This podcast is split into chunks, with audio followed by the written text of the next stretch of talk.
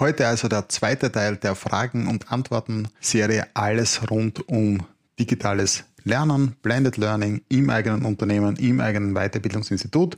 Schön, dass du dabei bist. Herzlich willkommen zum Weiterbildungspodcast, dem Expertenpodcast für zeitgemäße Bildung und lebenslanges Lernen. Inspirationen, Know-how und Impulse für Bildungsverantwortliche in Weiterbildungsinstituten und internen Unternehmensakademien, die ihre Angebote noch erfolgreicher gestalten wollen. Ich bin Lothar Lackner und begleite dich durch diesen Podcast. Eine der zentralen Fragen ist sicherlich, wie kann ich meine Mitarbeiterinnen und Trainerinnen vom Blended Learning überzeugen? Wir haben seit es Trainings gibt immer wieder das Thema der Transfersicherung in den Alltag. Dazu haben wir als Trainerin den Teilnehmerinnen zwischen den Einheiten oder nach dem Seminar vielleicht PDFs oder E-Mails hinterhergeschickt und gehofft, dass sie den Praxistransfer dann schon irgendwie machen. Als Trainer waren wir dann gefordert, weil wir Fragen oder Feedback über die unterschiedlichsten Kanäle wieder zurückbekommen haben, SMS, WhatsApp, E-Mail und so weiter, und anschließend alles wieder sortieren mussten. In Verbindung mit digitalem Lernen kann ich in einem Lernmanagementsystem zum Beispiel die drei wichtigsten Inputs eines Trainings herausholen, aufbereiten bzw. vertiefen, sowie den Teilnehmerinnen in regelmäßigen Abständen gemeinsam mit Aufgaben zur Verfügung stellen und so den Praxistransfer sicherstellen. Zudem bekomme ich im Lernmanagementsystem den Fortschritt der Teilnehmerinnen in Echtzeit zurückgespielt. So habe ich sofort also die Information, wo ich als Bildungsverantwortlicher bzw. Trainerin nachbessern bzw. den Teilnehmern weitere unterstützende Inhalte nachliefern muss. Aus der Erfahrung wie auch aus Studien heraus wissen wir, dass die Inhalte eines Trainings schon kurz nach diesem verpuffen. Wenn ich aber über einen gewissen Zeitraum den Fortschritt messbar mache und den Praxistransfer sicherstelle, dann werden Lernen und die Weiterentwicklung gelebt Zudem ermöglicht das auch eine höhere Transparenz gegenüber Führungskräften im Unternehmen, da so die Wirkung der Weiterbildungsmaßnahmen nachgewiesen werden kann. Eine weitere Frage, die ich für heute vorbereitet habe, ist, was benötige ich für den Betrieb eines Lernmanagementsystems? Sofern das Lernmanagementsystem nicht direkt am Server des Anbieters läuft, ist ein eigener Webserver notwendig und logischerweise benötige ich PCs, Tablets und oder Smartphones, mit denen ich hier einen Zugang habe. Es wird auch noch eine Plattform zum Einpflegen der Videoinhalte notwendig sein. Die Systeme sind mittlerweile sehr schlank und somit überschaubar. Wenn man das richtige Lernmanagementsystem wählt, ist es eine All-in-One-Lösung. Das heißt, in Wahrheit habe ich auch das Autoren-Tool, mit dem ich also meine Lerninhalte gestalte, schon im System verankert. Das hat folgenden Vorteil, dass ich nicht immer wieder rausgehen muss, wenn sich ein Inhalt ändert oder ich meine Mitarbeiterinnen auf verschiedene Systeme einschulen muss, sondern alle Inhalte liegen zentral im Lernmanagementsystem und können so einfach adaptiert werden und die Kolleginnen sind auch sehr einfach dabei, diese Inhalte selbst zu gestalten und zu adaptieren. Je nach System ist es auch sehr einfach, dieses in die vorhandene Infrastruktur einzubinden, was natürlich auch ein Vorteil ist für eine reibungslose Abwicklung des Lernmanagements. Wie funktioniert nun die Einführung eines Lernmanagementsystems? Ein Lernmanagementsystem einzuführen funktioniert bei jedem Anbieter etwas anders. Wir gehen mit unserem Lernmanagementsystem MyL plus L Lernplattform wie folgt vor. Zuerst definieren wir mit unseren Kundinnen, was sie mit einem Lernmanagementsystem überhaupt erreichen wollen und wer, was dazu intern gebraucht wird, dass es funktioniert. Anschließend starten wir mit Mitarbeiterinnen und Trainerinnen, die in die Umsetzung mitgehen, die Testphase. Eine solche Einführung ist eben nicht nur ein unter Anführungszeichen großes Projekt, das einfach umgesetzt wird und dann die nächsten 20 Jahre hält, sondern es ist ein Heranführen an das Thema in iterativen Schleifen inklusive Ausprobieren und Nachschärfen. Neben der Technik sollten die Mitarbeiterinnen und Trainerinnen auch im Rahmen eines Workshops zum Thema E-Didaktik weitergebildet werden. Was ist bei E-Learning zu beachten? Welche Trigger können verwendet werden, damit die Teilnehmerinnen im Lernmanagementsystem und am Tun bleiben? Trainerinnen bekommen erste Möglichkeiten an die Hand, wie sie schnell und einfach ihre Kurse aufstellen können. Schlussendlich wird auch darüber reflektiert, wie die Teilnehmerinnen für dieses Thema motiviert werden können. Alles ist ein begleiteter Prozess, der sukzessive an Fahrt aufnimmt und auf einmal ist ein Weiterbildungsangebot ohne Lernmanagementsystem gar nicht mehr vorstellbar. Nächste Frage. Kann ich ein Lernmanagementsystem in ein bestehendes IT-System einbinden? Unternehmen haben Daten von ihren Mitarbeiterinnen bzw. Kundinnen in den meisten Fällen bereits in einem bestehenden System, ERP-System oder dergleichen erfasst. Im Normalfall ist es also möglich, hier über Schnittstellen eine Anbindung an das Lernmanagementsystem zu schaffen. Natürlich muss man sich im konkreten Fall anschauen, wie sinnvoll eine solche Anbindung ist, welche Daten ausgetauscht werden sollen und ab wann es sich auch wirklich auszahlt. Es gibt hier unterschiedliche Strategien, Push und Pull, also welches ist das führende System, liefert das ERP-System die Daten an das Lernmanagementsystem oder holt sich das ERP-System die Daten aus dem Lernmanagementsystem. Fragen, die hier intern zu klären sind, hat alles seine Vor- und Nachteile, aber zusammengefasst, ja, grundsätzlich ist eine solche Anbindung natürlich möglich. So, nachdem dann das Lernmanagementsystem im IT-System eingebunden worden ist, nächste Frage, welche Lerninhalte sind für digitales Lernen geeignet? Grundsätzlich sind alle Lerninhalte für Blended Learning und auch Online-Kurse geeignet, weil wir hier ja beide Komponenten vereint haben.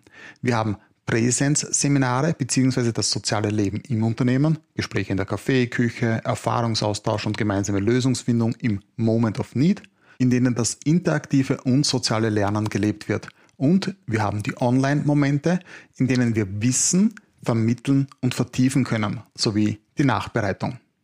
Dann taucht auch immer wieder die Frage auf, soll ich Blended Learning oder Online-Kurse anbieten? Meine Empfehlung ist, immer mit Blended Learning zu starten. Einfach um ein Gefühl für die Technik und den virtuellen Umgang und Austausch mit den Teilnehmerinnen zu bekommen.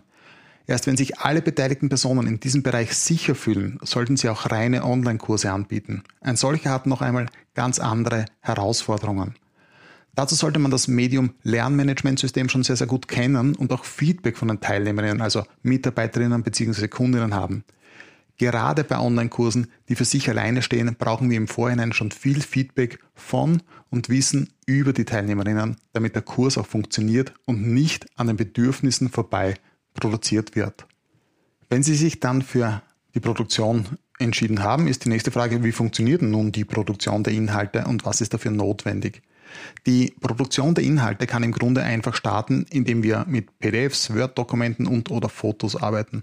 Anschließend können wir etwas mehr Komplexität hineinbringen und entsprechende Screencasts zum Beispiel machen, was nichts anderes ist, als PowerPoint-Präsentationen abzufilmen, die gleichzeitig oder im Nachhinein besprochen werden. Auch das ist eine relativ einfache Form der Inhaltsproduktion, die die Trainerinnen nach einer kurzen Einführung sehr schnell auch selbst umsetzen können. Qualitativ hochwertiger sind natürlich Videoaufnahmen, aber auch etwas komplexer, da hier nicht nur auf Körpersprache und Rhetorik geachtet werden muss, sondern eben auch auf die Technik, ein scharfes Bild, die richtige Beleuchtung und ein optimaler Ton.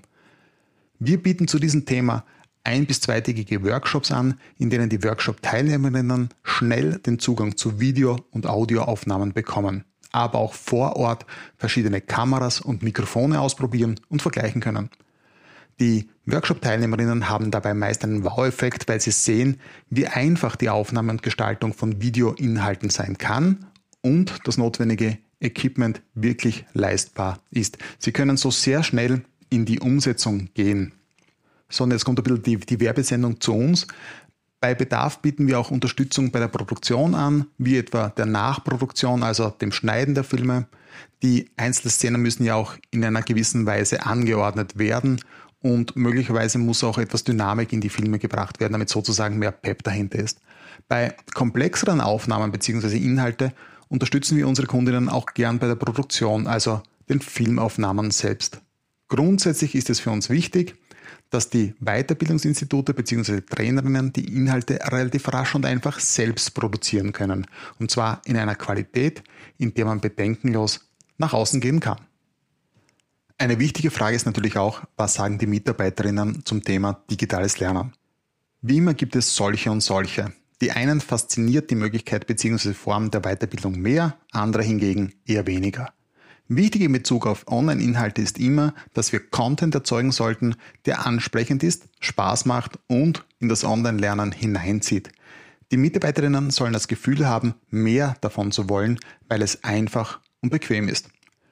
Wir haben in den letzten Jahren die Erfahrung gemacht, und auch Studien zeigen das, dass Mitarbeiterinnen immer weniger an Präsenztrainings teilnehmen wollen. Auch, dass sie nicht mehrere Tage vom Unternehmen weg sein bzw.